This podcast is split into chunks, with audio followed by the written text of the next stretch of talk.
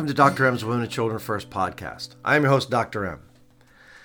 Today, I sit down with Dr. Bridget Briggs to discuss the clinical approaches to epigenetics in patients and especially women. She is a physician who specializes in women's health. Dr. Briggs received her undergraduate degree from the University of California in Los Angeles in the study of psychobiology. She then completed her medical degree from the University of California San Diego School of Medicine before completing her residency in family medicine as well as an internship in obstetrics and gynecology. Thus, she is clearly well educated in order to look at the perspectives of human health as it relates to women.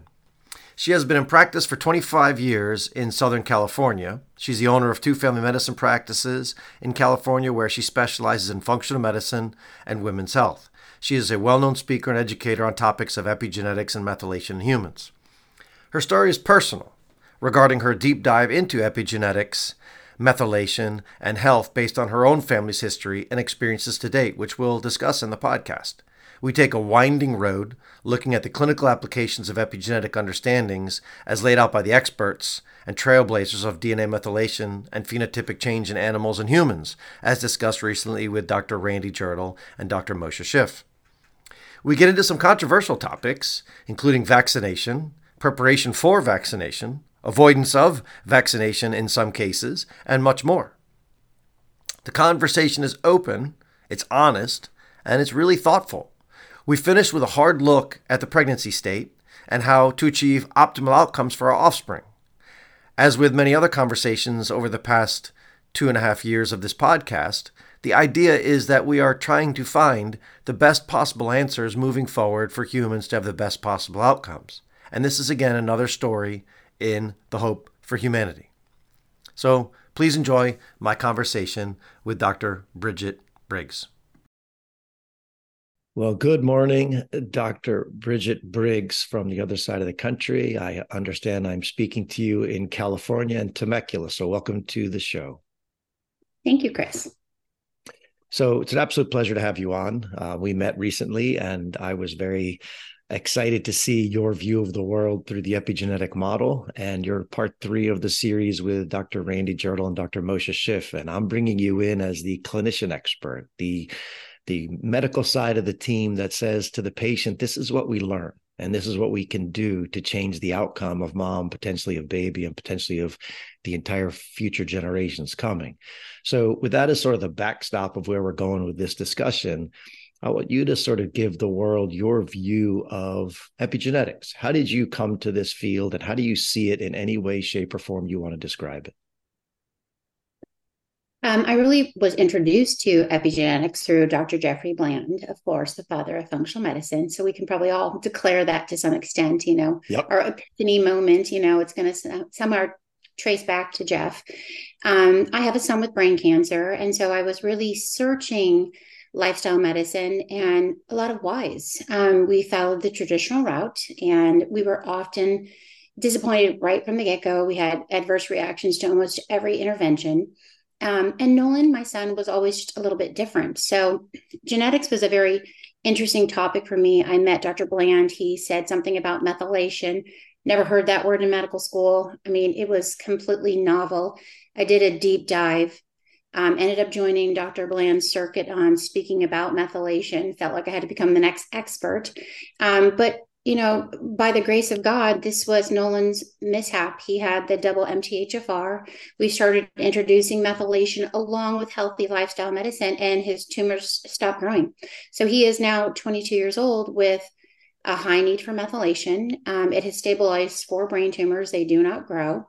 He did spend five years on chemotherapy. So we have some deficits, but he's a normal 22 year old adult, adulting out there in life. And so that kind of introduced it into my own personal life. And then I brought it into the clinic. Um, and I have seen miracles happen with people that have sought 11 different doctors and they show up in our clinic. And to me it's the foundational problem of assessment. The first thing we do when we look at a patient is we take a history.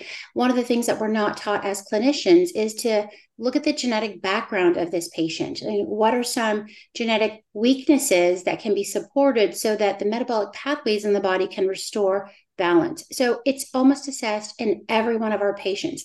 It does not mean that everybody has genetic errors in methylation.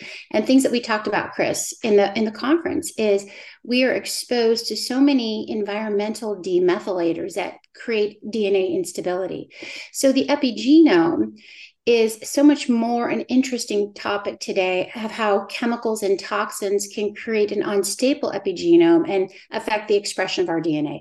So, to me, methylation is one caveat, it's one tool to help our patients express their very best DNA. And I find it's a common imbalance in the body because of stress, infections, vaccinations, you name it. So I'm a big believer in blood test. You know, I don't want to do like voodoo medicine. I feel like I'm a scientist. I want to run a methylation panel. I want to run an epigenetic profile. I want to run genetics and I want to really look at the tools and the clinical picture together to reestablish balance. And I find it's incredibly therapeutic. I love it. And to most of the stories of the guests that come on the podcast, they tend to fall into a new field of medicine or a new way of looking at the world because of hardship. And in your case, the hardship of seeing a son suffer with a disease. And kudos to you again for digging and diving and onion peeling and onion peeling and onion peeling until you get to a piece of the scientific understanding that lets you pull on a lever that changes outcome. And so, for the audience, I, I want to sort of touch on this topic. So, you're speaking to the epigenome, this modifiable uh, read, not read structure of our DNA. Why is this so important now to study the data as far as blood tests? But 2000 years ago, we didn't have to. What is the difference from an anthropologic perspective in your mind that we're now really having to struggle with this model where for most of human existence for 3 million years it was an adaptable benefit? Well, if I go back into a lot of the science, what we see is, you know, the mass generation of mass agriculture and toxins, pesticides, things like that, really surfacing in human food um, production and manufacturing. I feel like we have seen, you know, early studies on toxigenomics that said, hey, this chemical is fine for the here and the now and what it binds. And the EPA kind of fed up this, this, you know, infantile understanding of toxigenomics, right? We really didn't understand it to the genetic level. So, you know, when we're hunters and gatherers and we're eating from the earth you know first of all longevity of life was very short and exposure to chemicals was only man-made chemicals like chemicals from you know plants and things like that which had its own you know kill you right then and there but it's not to the extent that we see the effects of toxins on the epigenome and as we've looked at the imprintome and how well the extensive penetration of that chemical to the point that I believe that's a core issue with autism. And beyond autism, I mean, we kind of grouped all these kids into autism, but the spectrum is actually interesting to look at because you'll see children that have flapping um, and excitotoxicity and anxiety, and maybe they're not fully autistic. There's a spectrum of neuroendocrine immune disorders that I believe are related to different times of exposure during the pregnancy, um, exposures after the baby's born. So, to me, the epigenome is more vulnerable today than ever, and largely because of how long we live, the duration of time that we have exposure to chemicals. I always joke like when I grew up, we grew up on glass I mean, everything was in glass. That's an exposure of my age, but I don't remember plastic mayonnaise jars. So the environment has changed very drastically, even in our lifespan. And so we don't really understand how every child drinks water out of a water bottle. I mean, we're playing on soccer fields that are sprayed with chemicals on a daily basis. Like we cannot even begin to understand how we have completely changed our epigenome. And more importantly, is our epigenome responds to the environment that we're in right now to save their lives of our children, right? That's the whole grandfather effect and what have you. But what we don't understand is the exposure that we're having here and now is not just affecting affecting our grandkids. It's so many generations beyond. It's a scary thought, Chris. I, am literally afraid of our lack of understanding and, and the kids' understanding of what's going to happen in the future. Yeah. And uh, to paraphrase what you just said, so everyone can follow along, the change has not occurred from a mistake of human evolution. The human system, the epigenome, the DNA, the book of life, the functioning of this system has not been altered in a negative way. What has happened is the inputs, the exposome, as we call it, or Dr. Bland calls it, has changed precipitously in less than 100 years. So for mm. 3 million years, we've basically lived the same way. Exposure to natural based foods, natural based toxins, if they are there. Um, you know, pollutants were more rare, but in different in different systems. And now we flooded the system within a hundred year cycle with more chemicals than we can fathom. The United States, it's 84,000, most of which have not been tested in humans to the point to your state at the genetic level. We do the toxicological model that says, is this toxic in the dose right now? Mm-hmm. Zero understanding of what this does chronicity from a chronicity standpoint. And now we're suffering with that a reality. And to your second point, we are absolutely, I, I would agree with you. I think we are absolutely on the front end of a wave of F1, F2, F3 generation nightmare based on the alteration in this this DNA read not read cycle that we are going to see autism rates and and neurodiversity rates potentially rising beyond you know to the to the point of function in society. And this is very scary. And i and i so submit to you i agree that the biggest piece of this pie is around the state of exposure as mom being the primary influence of this exposure and then the child secondarily because these are the times when the growth is exponential. The baby is an amalgam of a a sperm and an egg and within 10 short months that turns into a baby which is billions of cells. Well that's where DNA is constantly changing going through. So let's segue for you now to discuss that. So if we start at this beautiful model that was made where we can take a sperm and an egg and we produce a human what is actually happening inside the baby from the research that you understand and so elegantly presented at the conference in Boston for us to start to understand fetal origins of disease? Or eh, you know the other way people are saying that that it's basically the essential reality of the the DOHD I can't even remember what that all stands for anymore but I usually look at fetal origins of disease. So take it away. Mm-hmm. Well, one, we've had a growing body of data that looks at what's going on with mom in the pregnancy and how that's literally immunologically, her immune system is changing the epigenome during these critical stages of development. So, examples like chorioamnionitis, or whether mom during pregnancy is fed steroids because at 28 weeks she starts having premature contractions. You know, we just don't want her to go and and have a baby too soon. And you know we we don't understand the ramifications of these insults that are introduced during different stages of pregnancy but the data is now revealing at different stages of development there's permanent epigenomic changes that are occurring. Some some of these changes cannot be re, um, rebalanced. Okay. There are some stages of development such as around the time of birth and what have you, that if there is an epigenetic imbalance that affects the child's immune system. So we see that the largest danger to these insults that are happening during pregnancy, uh, fetal alcohol exposure, maternal abuse, even social emotional abuse, these seem to have very critical alterations of immunological epigenome of the baby. Does that make sense? So it's like yep. it's the largest danger seems to be the child's immunity. And largely that's because of the neuroimmune connection, right? The neuroendocrine immune connection, which I think has been a hot topic this year. Um, and so as that baby is born and we start looking at the umbilical cord blood, this is where a lot of this data is beginning to reveal alterations of the epigenome and the, the genes that are actually at, at danger and one of the statistics that I thought was so interesting, and especially in our time and day where we understand BPA is bad and don't drink out of BPA and mommies be healthy. And I think there's a, a global awareness in young women who are achieving pregnancies, trying to be clean, trying to take the chemicals out. And yet the data said that nine out of 10 umbilical cord blood tests reveal astronomically elevated BPA. Just that one chemical is so potent. It's ubiquitous, it's everywhere. Then we have the birth of the baby, right? So we have the potential insults that happen at the birth of the baby. And this is where, you know, Dr.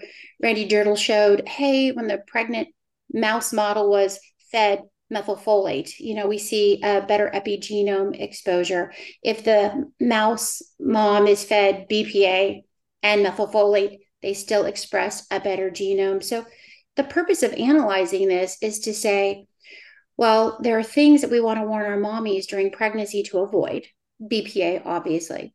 But you and I are not going to take BPA out of all environmental exposure. I mean, even in mommies practicing their best lifestyle, there are going to be insults that are there. So, how can we help our moms express the baby's best epigenome, right? And their best epigenome. And some of that is methylation support, and not just methylation through just methylfolate, but choline, diet, dietary um, methyl donors, glycine is a methyl donor. So, nutritionally, we're trying to model prior to pregnancy, let's get ready for pregnancy. Two, during pregnancy, let's be very careful about vaccines. I mean, how many pregnant women are told, go get the flu shot? I'm on absolutely no vaccines during pregnancy. If you are high risk and you get the flu, I'm going to give you Tamiflu. Like we have a measure to treat a mom within the first 48 hours. So it's a lot of education, Chris. And I think parents are asking, right? They're literally preparing for pregnancy. I had a mom that was 100 pounds overweight and said, You know, Dr. Brace, can you help me get pregnant? I said, Absolutely. I will not help you get pregnant. I will help you lose 100 pounds because obesity is a known factor of affecting that baby's epigenome and leading to future obesity later on in life. Like, it's really hard for people to embrace, like, how powerful something like obesity can have in affecting the health of your baby. Um, I have an MA. She's a type 1 diabetic. The perinatologist will not let her get pregnant unless her A1C is below 6.5. That is hard for a type 1 diabetic. It requires a highly motivated mom and a husband who's greatly invested in supporting that pregnant mom or the couple that wants to be pregnant because there's a lot of factors that put our children our future generation at risk. And so it's like strategy. We have to strategize these prepar- preparational periods. And once that baby's born like they want to give you that baby a hep c shot at birth. I'm like that is forbidden in all of my babies. Do not the, the nicu knows. Do not dare put a, a vaccine in any of my babies. And our reputations as doctors is making that known to the hospital because these mommies they're being bullied kaiser will bully these parents and make them feel if you're not giving that baby a vaccine at two months four months six months you're a bad parent state of California tells those parents you cannot put your kids in school if your kids are not fully vaccinated by four. That's transitional kindergarten. So it takes a lot of education. Chris, I'm not anti vaccines entirely. What I am is I am anti vax 29 vaccines in the first year of life. I do not believe you should be vaccinating pregnant mommies unless they're super high risk, immunocompromised. Do you see what I'm saying? Yeah. But the, the, the postpartum period, I think, is a, an area that does not get enough attention. We talked a lot about breastfeeding and such fascinating research looking at the difference between a breastfed baby and their immune system and a non breastfed baby and their immune system. And Chris, granted, I know that there are mom- mommies that try to breastfeed and they're not successful. And this is not about shaming moms. Um, in my residency, when we had moms that were adopting babies or couldn't breastfeed, we donated our breast milk. I mean, I the whole residency, I was an OB resident. We were all pro breastfeeding. We were donating our breast milk and having babies at the same time. But you know, there's um, entities that will help women obtain breast milk if they have to do some formula milk, but can still obtain some breast milk. That's very powerful. You know, in our PowerPoint, we talked about breast milk from a cow is actually very similar to human milk, but we destroy it when we pasteurize it. You know, so if you and I were growing up on a farm and we went and we milked our cow and we gave that milk to the baby, it's not as harmful, but it's all the processing and treatment of the milk that destroys a lot of the immunological protection that's actually even in cow's milk. But that's just not our standard in society. You know, we, we're not allowed to give our babies raw milk, right? And we're not allowed to promote that. So, you know, to the best of our ability, we want to do as many healthy interventions for these moms when they're preparing for birth warning them. We get them with the lactation specialist. I mean, we teach them about fenugreek and ways to, you know, improve their breast milk. Um, having a pump. If they're going back to work, making sure they know their rights, that they have the, the right to take time to pump. But the gold, I mean, the American Academy of Pediatrics were really realizing two years of breastfeeding is probably the best standard because remember, we talked about the microbiome, Chris that baby has three years we have three years to develop the most sophisticated microbiome, which is basically the heart of the immune system of that child. That's that child's ability to play in the dirt, let the dog lick their face, let the chicken, you know, pick it up and get all this, you know, exposome that creates this fantastic microbiome that gives us this beautiful generation of entering into this world, which is very toxic, but having an immune system that can maybe tolerate the exposures that we're ultimately exposed to on a daily basis. Right. Let's pull on a couple of those those strings. some of the stuff you're saying, of course, is going to ruffle some feathers, right? And that's okay because this is an open conversation I think that needs to be had in society. The fact that we are suppressing information that the COVID era did really shows the uh, just the the lack of composure of the medical society to actually have open dialogue about things that could potentially cause problems. So let's pull on a couple of those. So first thing, hepatitis B vaccine. I interviewed Marcel Nold from uh, the from Australia. He was a neonat- neonatologist and immunologist, and he has some data, preliminary, needs to be re- reproduced, but that they're showing that the hepatitis B vaccine in premature babies is increased risk significantly of pulmonary hypertension. So the question that has to be asked now, and we know vaccines cause side effects, so that that that is a that is not a an open discussion anymore. That is a known fact. So we just need to have that one out on the table as sort of like E equals MC squared. These are not up for debate anymore. Vaccines cause side effects. Now, question I have and has not been answered Does hepatitis B at birth increase any changes in methylation, any changes in risk of the immune system that there would portend in term babies to be a problem because they're giving this to term babies? To your point, why are we doing Hep B at birth? Well, that's an archaic, old school need based on the unknown reality of a mother's hepatitis B status, but not now. 2023, we know the status of every mother when they come in. So we know if the child has risk for hepatitis B exposure. So, to your point, why are we still giving a vaccine at birth that doesn't need to be given at birth? And there's no logical answer other than that's what the government has decided to do and the medical societies have decided to do. I, like you, don't see any logic behind it. And frankly, especially in those folks that are not motivated to vaccinate, I am 100% in favor of pushing that off. Now, where I sort of diverge from others, and this is again why I'd like to see more data, is pneumococcus at two months. That vaccine has unbelievable benefits. And I've witnessed them live because I lived through the 1999 to 1996 era of pneumococcus vaccine did not exist. And I saw a lot of kids get sick, some die, tragic vaccine comes out, that disease is pretty much put to bed. So we all also know the reality of vaccines do have incredible benefit. To your point, I think we need to be very forward thinking now that we have a tool called epigenetics and soon to be imprintome to now start to study are there subpopulations that are at risk, like the preterm babies and Hep B? And this is science right? To blanket statements say everybody should be vaccinated based on the past is to be stuck in the past. And medicine has taught us anything. The past is constantly changing, right? When I was in medical school, like you, introns were considered junk DNA. Now mm-hmm. we know that is the entire coding region for everything you and I are speaking to today. So I think this is a critical piece of the discussion that I am full in effect in favor of having the conversation around constantly what are the groups that should be vaccinated versus what are the groups that could potentially not be vaccinated. And I really want to see studies like you're stating in pregnant mothers.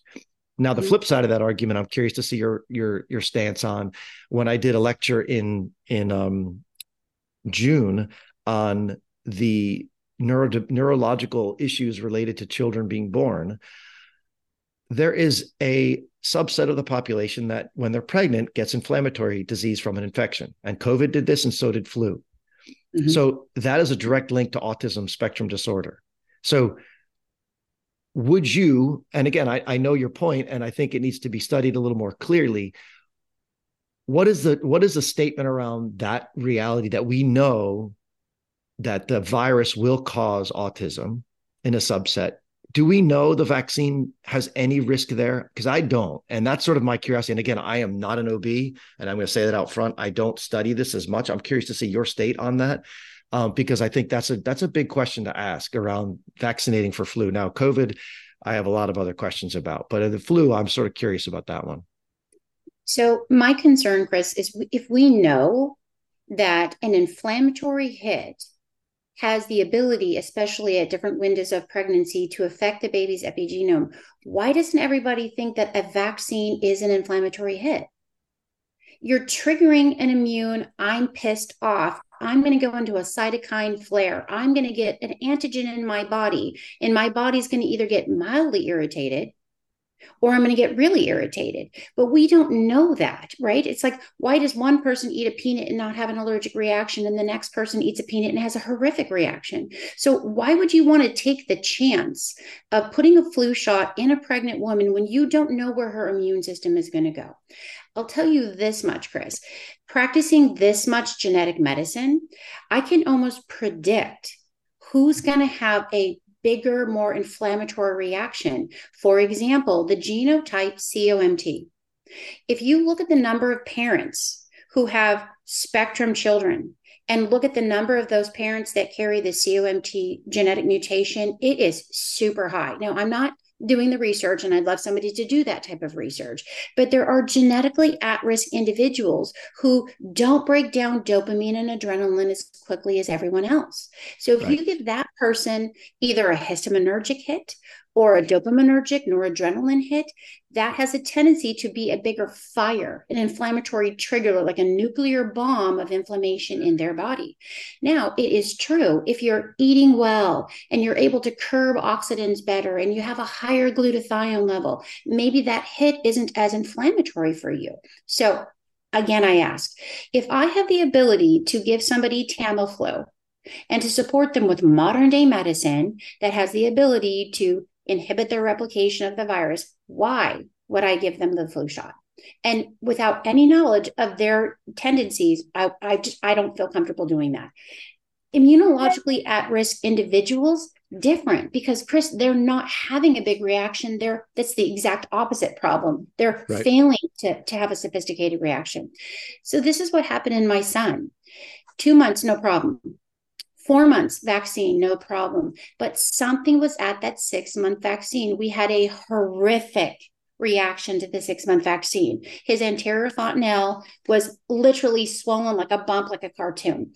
That is not something I traditionally saw in most pediatric vaccines. And again, I've never been anti vaccines. I think that 29 in the first year of life in windows of vulnerability two months, four months, six months, back to back vaccinations, triggering the immune system that many times is asking for a potential child reaction that was already at risk. To see what I'm saying? Mm-hmm. And you and I are not that sophisticated to check every newborn baby's genetics and to see who's at risk and who isn't. I think science will get there, but until we're there, we talked about this at the conference if you look at the pediatric immunology, data on, on when can a baby make a memory cell, when can a baby make a sophisticated IgM conversion to an IgG reaction?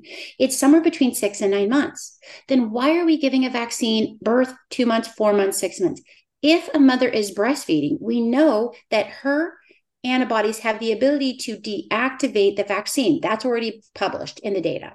So, breastfeeding women, especially, if you're using full time breastfeeding and you feel confident that your child is a healthy child, I'm not pro vaccination in the first six months of life. To me, that is a window of be careful. Once they can create a sophisticated reaction, I'm more like do one vaccine at a time to make sure that if one of these vaccines is a problem, trivalent make it very confusing. And why am I still vaccinating a baby of Hep B at the two month mark and at the four month mark? Why? It doesn't make sense. They're not having sex. They're not doing IV drugs. If we're doing live attenuated vaccines at 12 months, we postpone that for a reason. Why are we giving a Hep C, which has absolutely nothing to do with the newborn? It just, if the, the American Academy of Pediatrics and the government would say, we're pro vaccines, but we're going to take it out of these windows of vulnerability. And Chris, if, if you're like pneumococcal vaccine, I've experienced this as a life saving, I'm open but I'm not open to 29 in the first year of life. I feel like one of these days, you know, Dr. Jirtle and Dr. Sinclair, they're going to come out, they're going to give us this data like we see with BPA. 2010, we finally won the battle with BPA, but there was years of battling the EPA about known data on how, how toxic BPA was. But we're now just getting the data.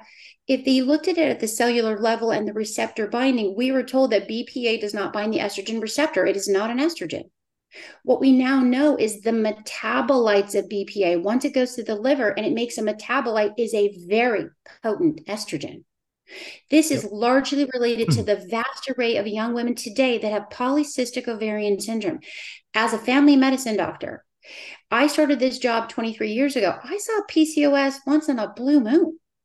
It is almost 50% of every young woman that I see today, 50%. If you run their LH, FSH, and their androgens, they meet the criteria for polycystic ovarian syndrome. Is it because they drink too much plastic today, or is this genetic ex- changes, epigenetic changes from their pregnancy when their mother had them in the womb and they were being more exposed to BPA? We don't know. We just don't know. So, I'm a conservative. I'm a conservative in terms of the first year of life. I feel like this is the year to really, really take the step back, do less, watch these babies. I counsel my moms, watch their fine motor development, watch their gross motor development, watch their speech development. When you feel like you have good signs of healthy neurological development, and paying attention to their immune system and you want to bring in vaccines, we don't have a choice, Chris. California, you will do vaccines if you want your children to go to school. So I feel like we've had a very successful model in the clinic. My, a lot of my parents are anti vaccines, they just won't do it. I'm trying to find the balance. Do you know what I mean? Like, yeah, it's probably not the absolute worst thing for everybody, but we probably need to be a little bit more conservative in our approach, in the time of approach. And I'll tell you again, I I uh, I love the dialogue. I love the ability to have the openness of the conversation. As Liz Mumper and I have talked, and many other folks have talked, I'm not sure I'm 100% on the same page, and that's totally okay. I have a very large clinic. We have uh, 16 providers, see tons of patients, primarily vaccinated. I'll just be, you know, honest about that. What I've seen, more interestingly enough, and again, I'm falling into the camp. I think primarily most of the neurodiversity is starting pre-birth. I think most of it's happening in utero. And I have examples of patients who uh, first two babies were born fully vaccinated. One turned out to have an autoimmune disease. They stopped vaccinating after that period of time. And then over six babies, the last two were fully autistic, hand flapping, uh, uh the worst of them all, and they never were vaccinated.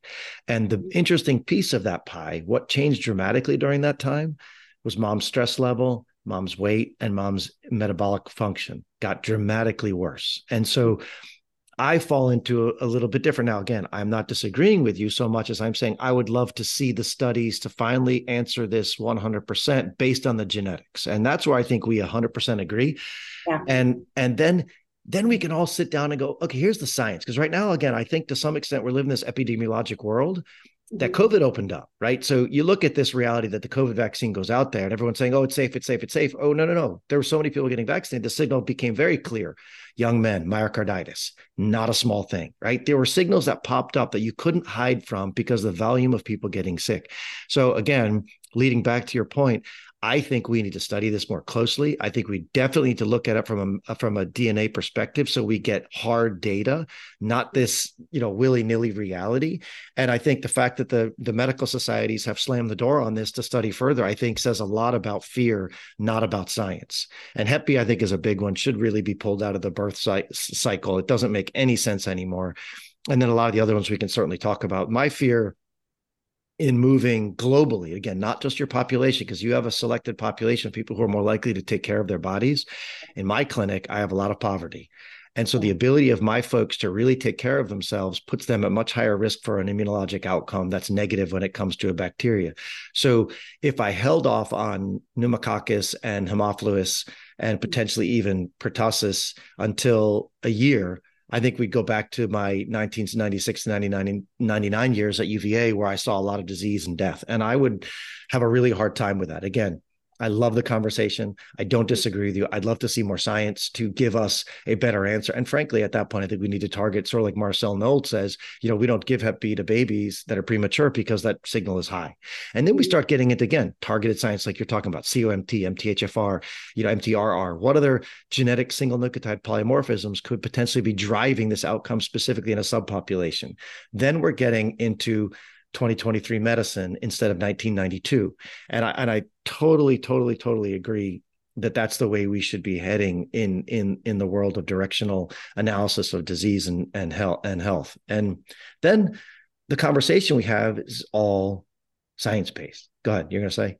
Yeah um, i mean the one thing that i thought was very interesting during covid is you know everyone got that covid vaccine. I mean the, the patients just they went to the pharmacy they got it the mass, mass amount of patients, Chris, that I saw walk into our clinic after that vaccine and get the worst case of shingles I've ever seen. That yeah. directly tells you what happens to the epigenome when you take a vaccine. So that is in a sophisticated adult. Do you see what I'm saying? Some of them are immunologically at risk, but I saw 32 year olds have shingles around their anus. I mean, we're talking everywhere. That was not immunologically at risk individual. Did so, you notice that in the after the second dose or the first? Because I think this is something that's sort of critical. They pushed the vaccine too close together. And it was mm. very clear that if you waited till eight weeks, like in Canada or in, in Europe, or 12 weeks even, that immune signal was much lower. Did you mm. notice that difference or was it first dose? That's such a fantastic um, subject and I, I'm going to look into that now. But I, I think my point was vaccines for pediatrics, two months, four months, six months, they're too close. They don't give them sophisticated time to like settle down the fire of the immune system before we add another. It's the schedule that I'm concerned about. And COVID validated that. You see what I'm saying? So whether it's the first or the second, you have people that are on four. And when you looked at the data after the fourth shot, the immune system was far, far more at risk, right? So they're not changing the schedule. Every patient's walking to the pharmacy, they're not consulting with the doctor, and they're getting their shingles vaccine and their COVID vaccine and their flu vaccine. Boom, boom, boom. And don't forget the new RSV vaccine they're getting. Like, we don't truly understand the epigenetic yeah. ramifications of a vaccine. So I'm not anti-vaccines, but we right, have to reanalyze the way that we're doing this and who's at risk and look at the timing of it. And I know in pediatrics that's really tough in your patient population. And I have a very educated patient population. They're very invested. They walk in with their genetics. Here's my 23andMe. And so hmm. I think we we have to embrace that we all come from different environments and I'm able to cater to a very sophisticated population, which makes research fun because they're willing to run a methylation panel and take a peek and say, yeah, I don't want to do it yet. Do you know what I mean? So yeah. I get a little fun on my side of town because they entertain my, you know, my curious genetic brain to kind of see where where we're all a little bit different. So again, I love that. And what I'd love to see is the day when we could democratize medicine to the point that what you're doing for your patient population becomes universal for those that have less means. And I cannot wait for that day. Leslie Stone, I know you know her and her work yes. with Grow Baby. That has to be the, the national the national stu- study, right? So can we do what Leslie's doing on a national level? We're trying to bring it to North Carolina. And then if mm-hmm. that becomes the case, I would love to see two cohorts, right? I would love to see the Grow Baby project working with all moms and then have two groups va- traditional vaccine and the, the, parents that refuse to vaccinate, and then track them. And it's just hmm. like this: the, the folks that are not going to vaccinate aren't going to vaccinate anyway, and we have the group that will, and then we just watch it. There's no, I have no dog in the fight mm-hmm. other than science, and then I can say, okay, here we go, folks. What does the data show? and and and the problem i worry again there's powers that be that don't want this studied because yeah. it goes against what their modus operandi is right and that's the problem and so to your point i 100% agree i can't wait to see it all right let's segue so as you stated earlier obesity and metabolic syndrome in mom is an is a epigenetic phenomena. We know from an epidemiologic perspective that if you are obese and diabetic as a mother, your child has a 4x, not 4%, not 40%, a 4x risk of having autism spectrum disorder, right? So we now know that epidemiologically. And you know, again, looking at it from what you your research has done, that this is actually an epigenetic phenomenon. Sort of give us a primer as to what you think. Again, I know it's not concrete yet, but what you truly think is happening. So, one is we know that obesity is an inf- inflammatory disease. So it goes right back to the conversation we were talking about. If the mom has an inflammatory trigger, whether it's an infection, whether it's an it's an immune stress, because remember the neuroendocrine immune connection means even if I'm stressed out, like you talked about the mom that ended up having two highly autistic children at the end, and the only thing that changed was stress. In, stress is inflammation right? Diabetes just happens to be one of the most inflammatory syndromes out there. And it's inflammatory at the insulin level, right? Because insulin is so pro inflammatory. And remember, insulin is a growth factor, right? So, what are you doing? You're talking about growing a baby with an excessive amount of growth hormones like insulin level. This is looking for a neurobehavioral problem. And I want to go back to what we said with when these babies are born, Chris, because they've come out of this like inflammatory bath, right? They're in a placenta and a, a, a belly full of just straight inflammatory blood going to them. And they're born, and we already know they're at risk. That baby is even higher at risk when you start vaccinating. You see what I'm saying? So, like, you oh, yeah. really have a double hit here. You have babies that are in an environment being raised that are going to be born and they're already kind of this at risk because maybe mom is already not feeling fantastic. So you're right. We're going to give them a two month, a four month, a six month vaccine. And those children are going to be part of this. If it's not an autistic spectrum, Chris, these children are not neurobehaviorally normal. Right. We see these kids are, I, I, if you ask 10 children, are you anxious? A majority of them know that word and understand anxiety. Right. And then we there and we put tablets in their face, which are like just overactivating so many dopamine circuits. Okay. So it's just like the cascade just goes on. It's the tragedy of not counseling women before they're pregnant, saying, like I said to that last lady, by the way, that woman had a beautiful newborn baby. She dropped 100 pounds without any drugs other than my favorite, which is metformin.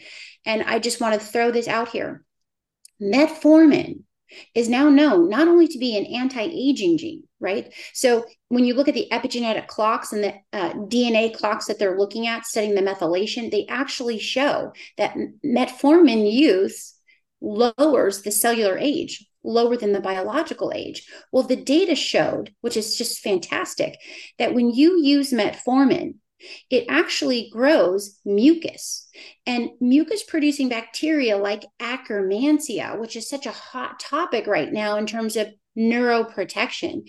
It goes right back to the microbiome, and the window of inflammation is really the gut, right? So even in mm-hmm. pregnancy, I mean, food is such a hot element. I crave this, I crave that. Like how is that food changing their microbiome? And that baby is inheriting the mother's microbiome. So, yes, her inflammation in her body, but think about her microbiome and how it changes because of hormones. So, one of the talks that I did with Dr. Bland at PLMI was the connection between the microbiome, estrogen called the estrobolome, and obesity. And one of the things that we've studied is at menopause, within four weeks of a woman losing her period, the microbiome changes and it loses its diversity. And it has a minimal diversity bacteria that now favors obesity. Literally, the bacteria becomes obesogenic bacteria. What I'd like to see is that data in pregnancy. You see what I'm yep. saying? So, totally. Women who are eating clean at that 28 week where you do the two hour GTT and you drink it, these women that are clean and living healthy lives have diabetes like that. So that's an estrogen phenomenon. If you look at women in menopause, 69% of women who are not treated with bioidentical hormones at the time of menopause develop cardiometabolic disease, obesity, prediabetes, heart disease, and obesity. 69% of women. So some of this is my in my concern, menopause is natural, but look at the environmental estrogens. Yep. Like and they have potency. Yeah, to your point earlier, right? So plastics, BPA is no longer in baby bottles, no longer. But oh, by the way, if you talk to Ken Cook at EWG, BPB and BPC and BPP are still. So yeah. we traded one nightmare for another, and we have not. It has not left the system. And so then we get into the next piece of the pie you're pulling on, right? Which is the toxic effects of plastics and obesity. They're obesogens. These estrogen uh, estrogen analogs or endocrine disruptors are epigenetically driving dysfunction. And oh, by the way, if you've been doing this for a while pre-pregnancy, how is that affecting the epigenome of the child? And I know, again, to your point, most of the data is showing that those things that were natural, breastfeeding, quality diets, you know, a, a exposure to clean air, clean water, and clean food, in theory, is setting the immune system up epigenetically again, clearly epigenetically, to be tolerant, solvent, mm-hmm. and functional. Right. And then I want to pull on one more lever that you just said. Right. So we know that folks who are obese have dysfunctional microbiome, something called dysbiosis. Oh, by the way, that dysbiosis is directly tied to poor vaccine response. Mm. Right? We know that. And now epigenetically, that's a piece of it. So is it such that we could then go and say, okay, the vaccine in and of itself may inherently not be the biggest problem. It may be the milieu of the immune system's reality at the time the introduction of said vaccine. And more stuff I would love to study here. Again, to your point, I think the biggest issue is how do we stop disease now? And that is what you're going to get into in about two seconds, the primer for what that looks like from the eyes of Bridget Briggs. But frankly, I think the only way we're ever going to stop this problem is to study it and keep studying it until we can come up with a consensus answer as to what is the truth. Because right now, we have bench research that's excellent, but we have all this ideological stuff that is suppressing anybody's ability to question.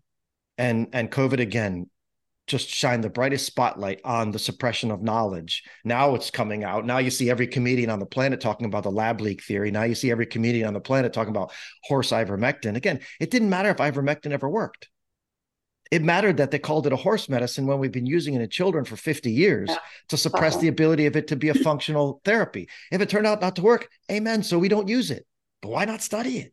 Right this is the problem i think that you and i are touching on right now coming from different angles but coming with the same belief in the human outcome and health and the love of the human to be the best version of ourselves given our epigenetic makeup so I, I, I love what you're saying. Again, whether or not we agree 100% doesn't matter because in the end, the science is going to prove somewhere in the middle, likely what that looks like. Right. And, and I think it's going to be somewhere in the middle. I think vaccines are not going to be the main issue, but maybe it is the volume. Maybe it is the volume coupled to the, the to the way the body is sitting right now from an immune solvency perspective, and especially during pregnancy.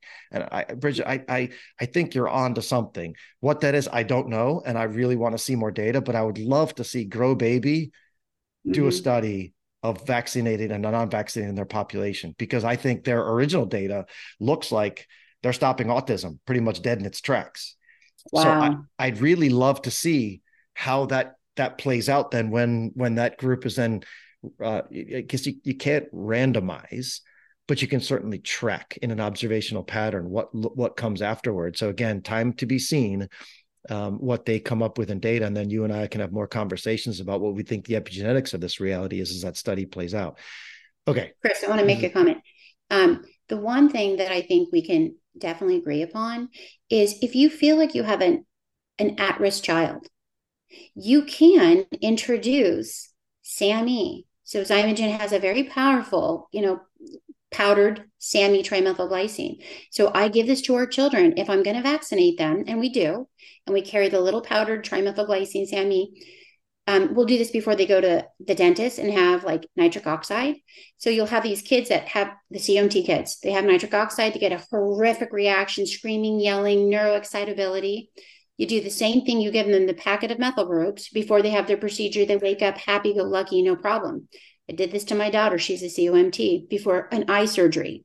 The anesthesiologist canceled the surgery and said, How dare you give somebody something before surgery that goes down their mouth? And I explained she's a COMT. She does not metabolize some of the anesthetics. He's like, Well, good thing for you. I did my PhD in pharmacogenetics. He let me give it to her. She woke up from the surgery absolutely giggly and fun, not the toxic exposure or reaction she had before. Right. So right. if we're in a position that we want to protect this at-risk child, just like Dr. Randy Jirtle did. He said, okay, we're going to give an exposure like BPA, but why don't we support methylation if we're going to do the vaccine? So we express a better genome outcome. Yep. And S-adenosylmethionine is what you're talking about, Sammy. It's a massive methyl donor and super interesting. And you know, another big methyl donor is creatine mm. and creatine monohydrate. So um, there are supplements out there in my world. What I try and do with folks again is, is uh, with the large poverty, 70% of my patients, it methyl donors from Randy Jirtle's work, as we well know, and now you know, and then Kara Fitzgerald's excellent work with younger you is it's food, right? So making sure they're eating lots and lots of methyl donor food. So beets, spinach, you know, all, all these wonderful foods. Meat has B12 in it. These are all methyl donors in their natural form and can help override the single nucleotide polymorphisms of COMT and MTHFR, MTR, or whatever they are, right? So to your point, in a in a in a situation where you're going to go for surgery, really good idea to flood the system with stuff, right? And I totally agree. And I use a lot of uh, methylated B vitamins and complexes like Designs for Health, B Supreme. So totally get it. Totally agree. We are 100% on the same page there. You're lucky. Your patients know their genomics. Mine don't, but we can still play the game. The only thing I've ever seen with giving somebody methyl donors that's too irritating is they can be hypermethylated, which makes them a little overactivated or anxious. And that means they probably didn't need it.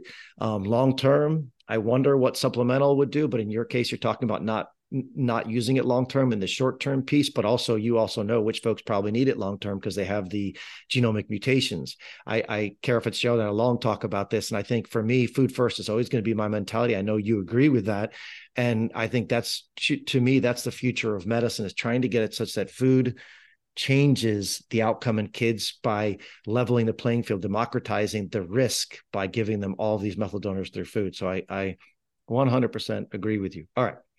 Unless you have another question, let's shift gears to the final piece. So, you've been doing this for a while. You're one of the experts in the space of understanding from the MD perspective what epigenetics is, not the bench. What is your current recipe for the closest it can be to natural perfect pregnancy or pre, pre or let me go back actually even further. If you have a mother who says I want to be pregnant, or a woman who wants to be pregnant, what are you going to tell her in whatever random order you wish in order for her to have the best way to conceive number one how to carry that child to term? And and i'm using this loosely as the epigenetic perspective. Now that doesn't have to be at the epigenetic level but what are you going to say that says this is what i think is going to give your epigenome the best chance of reading the dna to make the best proteins to be the best version of yourself god willing mm-hmm.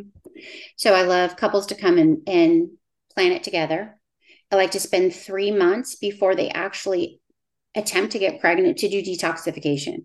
So food can be a great detox. It doesn't need to be some fancy detox shake that people do, or it could be exercise, it could be infrared, but I want to get the fat cells clean, right? Because our fat cells are big um, reservoir of a lot of environmental toxins. So I love Metagenics 28 day detox if they want something that's a little bit more food based with some like milk thistle and things like that. But I like to do both mom and dad.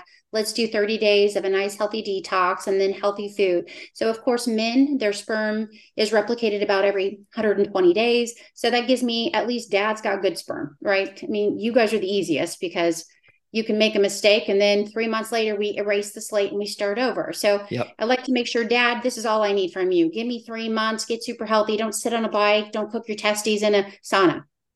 They they will usually obey for about three months you know? Yeah. then from that point on you know i i'm all about you know tr- once we get pregnant um, i tell mom first of all guys remember this much prenatal vitamins are very deficient. Look at them they're not the end all be all. People think, oh, I should take a prenatal for the rest of my life. They're highly deficient. So I like food based uh, multivitamins. You know what I mean? So your basics, but choline is such a powerful ingredient for fetal development. So, you know, I try to give them a list of high choline enriched foods because we're growing a brain before we even know we're pregnant, right? That neurodevelopment is in by the time you're two weeks into your pregnancy, this brain is already off on a on a running start. List um, some so, of those. Hmm? Oh, like eggs. Eggs is a, a, high choline. Fish is a high choline. I mean, we got to be careful yeah. about mercury and things like that. Um, right. uh, soy is a high soy lecithin and things like that is a high phospholipid ingredient food. So I try to use a list of high choline foods. As well as a really top quality prenatal vitamin.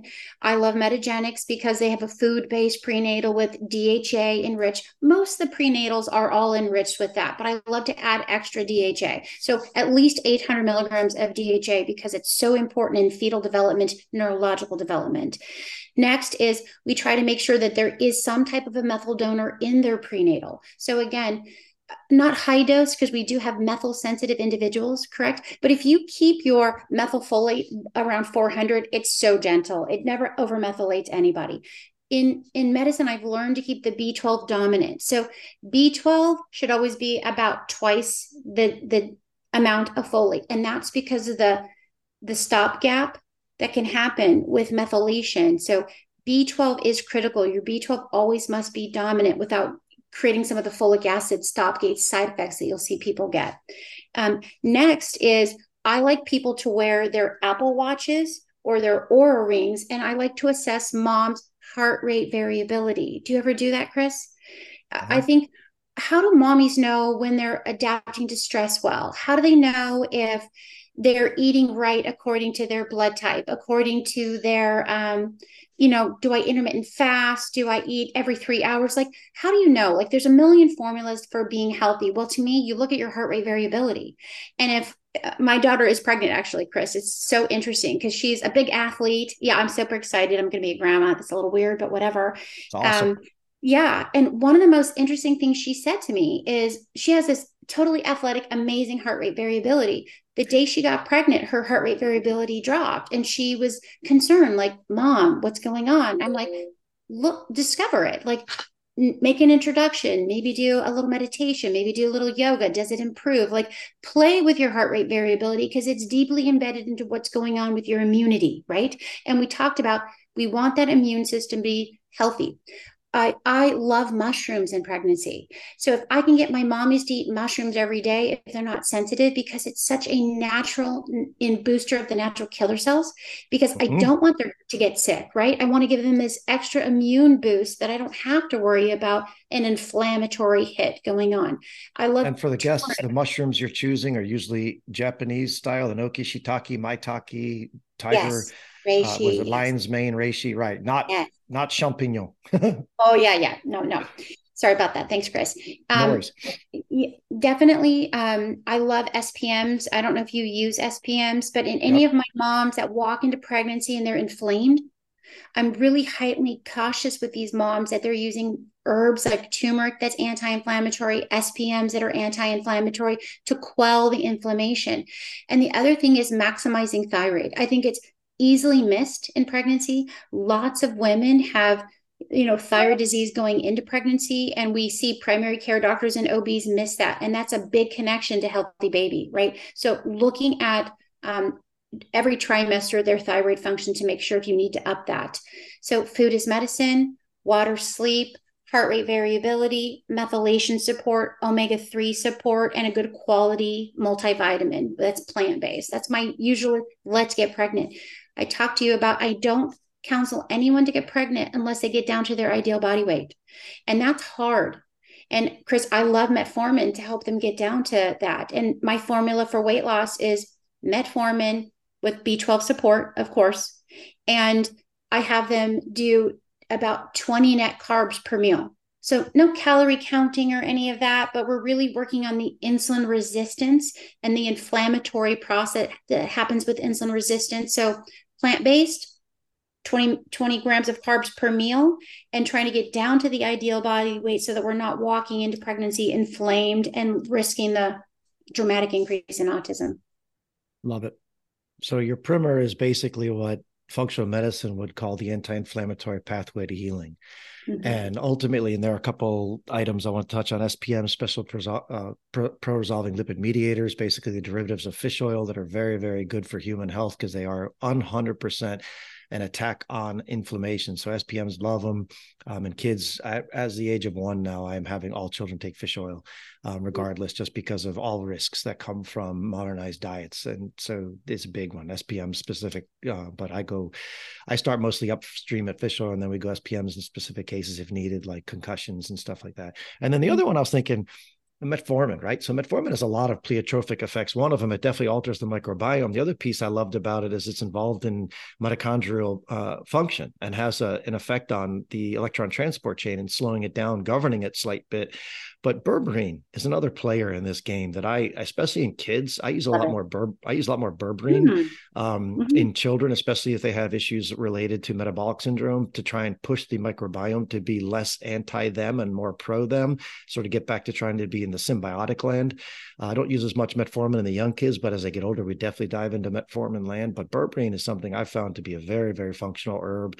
And again, for all the guests listening, all the medicines we have are generally derived from plants in some way, shape, or form. We've just synthesized them and reduced them down to a chemical. The system is very well set up to tolerate herbs and plants very well because the toxicity is much lower to the body while you're gently nudging systems towards solvency. And so I agree with you 100%. Metformin is one of the ones that's been around forever. What does it come from? Lavender, if I remember correctly. Mm-hmm. Right. So these are natural wow. things and that, and I, and I love it. So Yes, Bridget, uh, super, super, super, super awesome conversation. We touched on so many things, and I'd love to do it again sometime. But this is going to sort of close out this current three part series on epigenetics. You're the clinician side of the brilliance that was followed along the great work of Randy Jirtle, Moshe Szyf, and many others that are really slugging down this pathway. One final question. So I ask this of every guest, and you may or may not know this, but I'm going to say it anyway. The way it is, the government would give you a golden ticket and you're in California. So if it was uh, California, you may be able to take this to Gavin. I ah, forget. Let's go federal. We want to go higher. You're going to give this ticket to either Congress, you're going to give it to the President of the United States, and you're going to have the ability to change one thing. In my world, I would change school food. I would absolutely 100% revolutionize all schools, give kitchens only whole foods. They couldn't eat junk. End of story. What would you pick? I would ask the government to take plastic out of all food. Amen. You know, it's sort of ironic that you say that, right? So glass comes from sand, superheated sand. When you put it back in the earth, other than the, the dye that's in it for making it green or whatever, if it's colored, it's a very simple process that it really isn't going to be toxic to the environment. Plastic is coming from oil. It is 100% toxic in all levels, all shapes, all forms. It doesn't degrade well. When it does degrade, it leaches terribly. So, yeah, I'm with you. You know, I man, I'd love to see tact plastic wiped out from the planet. I, I don't think it does anything good other than make our lives convenient, but boy, is it doing some really bad shit to us. Legit. I, I got back from Taiwan with Eric, Dr. Lundquist, um, and I looked around and I thought it was so fantastic that no one in Taiwan is overweight. Very few, I should say. You know, they walk everywhere, they eat incessantly, but nothing that they eat comes in a package. Yeah. They cook everything. They give you literally eight meals. You sit there, they just keep feeding you, but nothing comes out of the package. They go home and they cook every day. They shop every day. They walk every day. Singapore is the sixth healthiest nation on the map.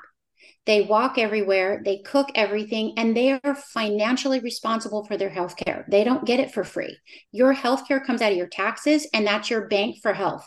If Americans didn't get health with an insurance company so cheaply, we wouldn't abuse our bodies the way we do. And we would have a bigger voice with the government in what is making us sick. But we're not going to change healthcare. I'm I told you, Chris, I'm in a master's program at USC, Executive Masters of Healthcare Administration, because I want to make it up to Congress. I want a voice for functional medicine doctors. I want the government to hear why epigenetics means we are not all a cookie cutter and you can't all vaccinate us the same. You can't feed one person plastic and think we're all going to react the same way.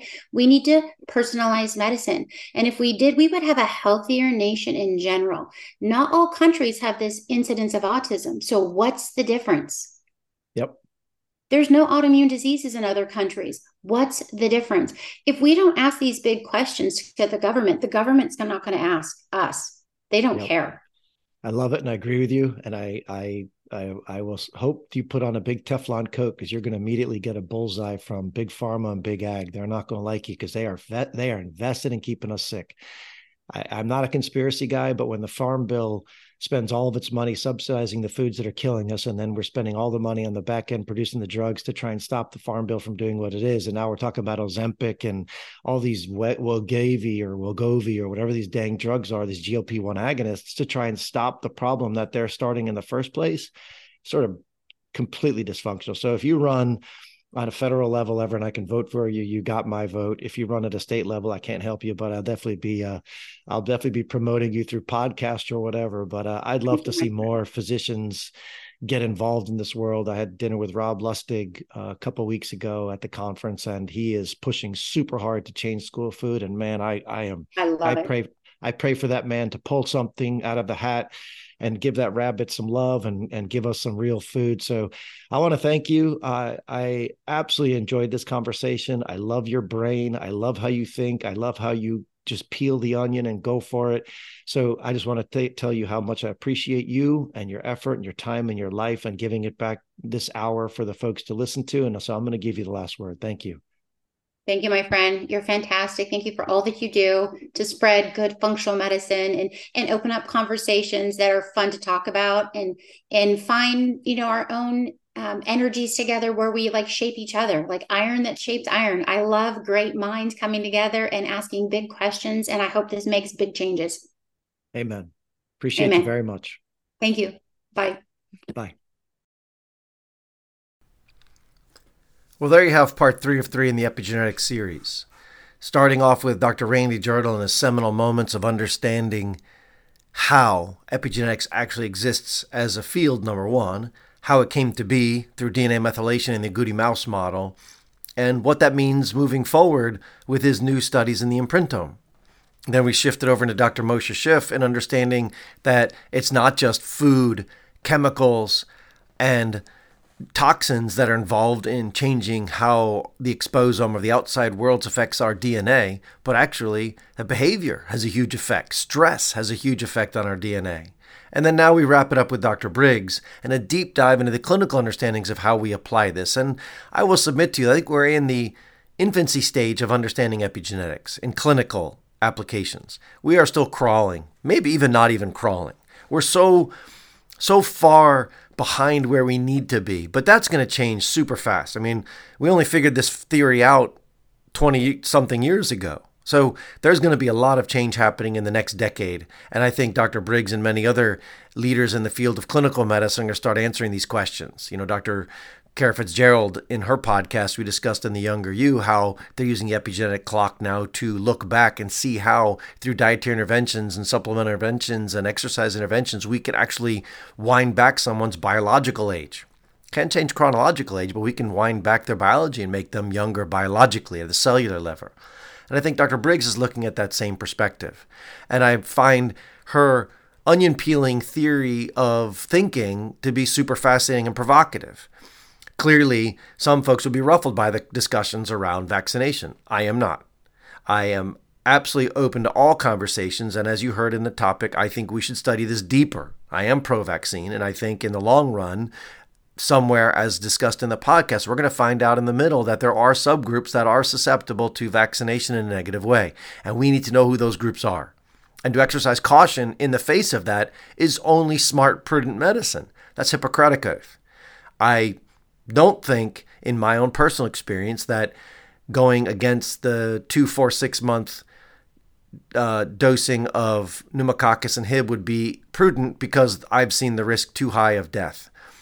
That being said, I'd be really curious to see what subgroups would likely need to push these off. I think there's a lot to be looked at here.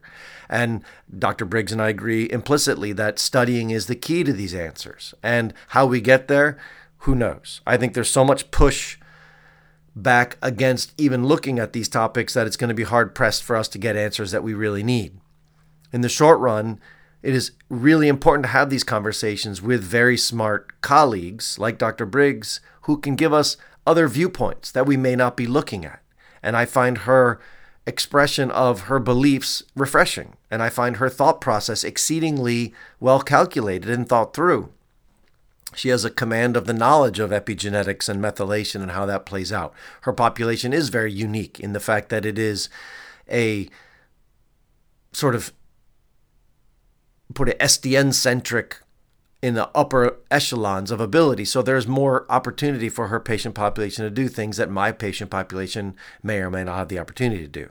So I think for me, this conversation is really about exploring possibility. And I highly encourage you, if you are somebody who is going to get pregnant or if you are somebody who has family members who are going to get pregnant, to start thinking about these possibilities. Start thinking heavily about how you approach preparing for pregnancy dietarily, through exercise thought processes, through sleep patterns, through anything that could be affecting the epigenome. I think it's critical that through Moshe Szyf's work, we are very clearly looking at how to stop stress that it affects the frame. And I think Dr. Briggs is spot on that we have to avoid chemicals in all their forms, especially plastics, endocrine disrupting chemicals. I think she is dead on there. And I think we will have to continue to be precautionary in this state and really be thoughtful about what we can avoid without risk. Right? Vaccines, I'm not sure about, but I am darn sure that plastics have no value in our lives outside of convenience. And me, if you're pregnant, that's not enough.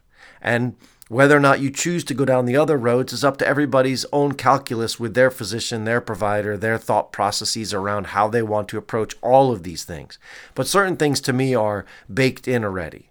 Healthy diet, baked in, right? No question that's beneficial.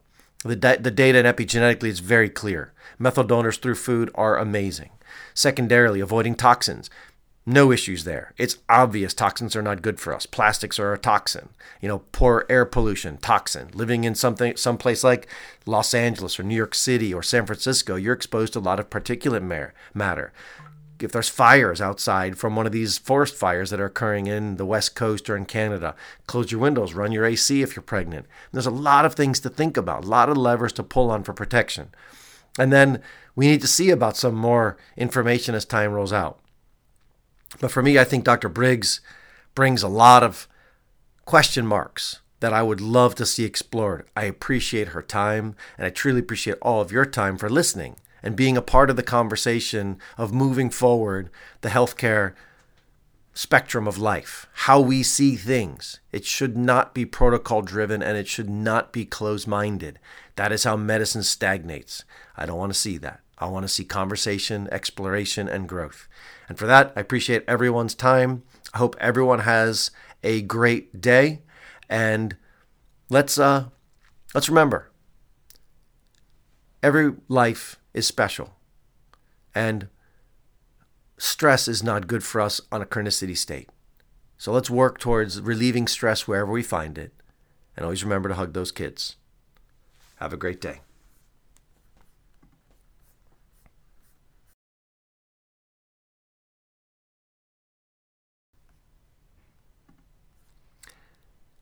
Now for the disclaimer. The information provided in this podcast is for educational informational purposes only. It is not a substitute for advice and or treatment provided by your physician or other healthcare professional and is not to be used to diagnose or treat a health issue and does not constitute the formation of a provider-patient relationship. Have a great day.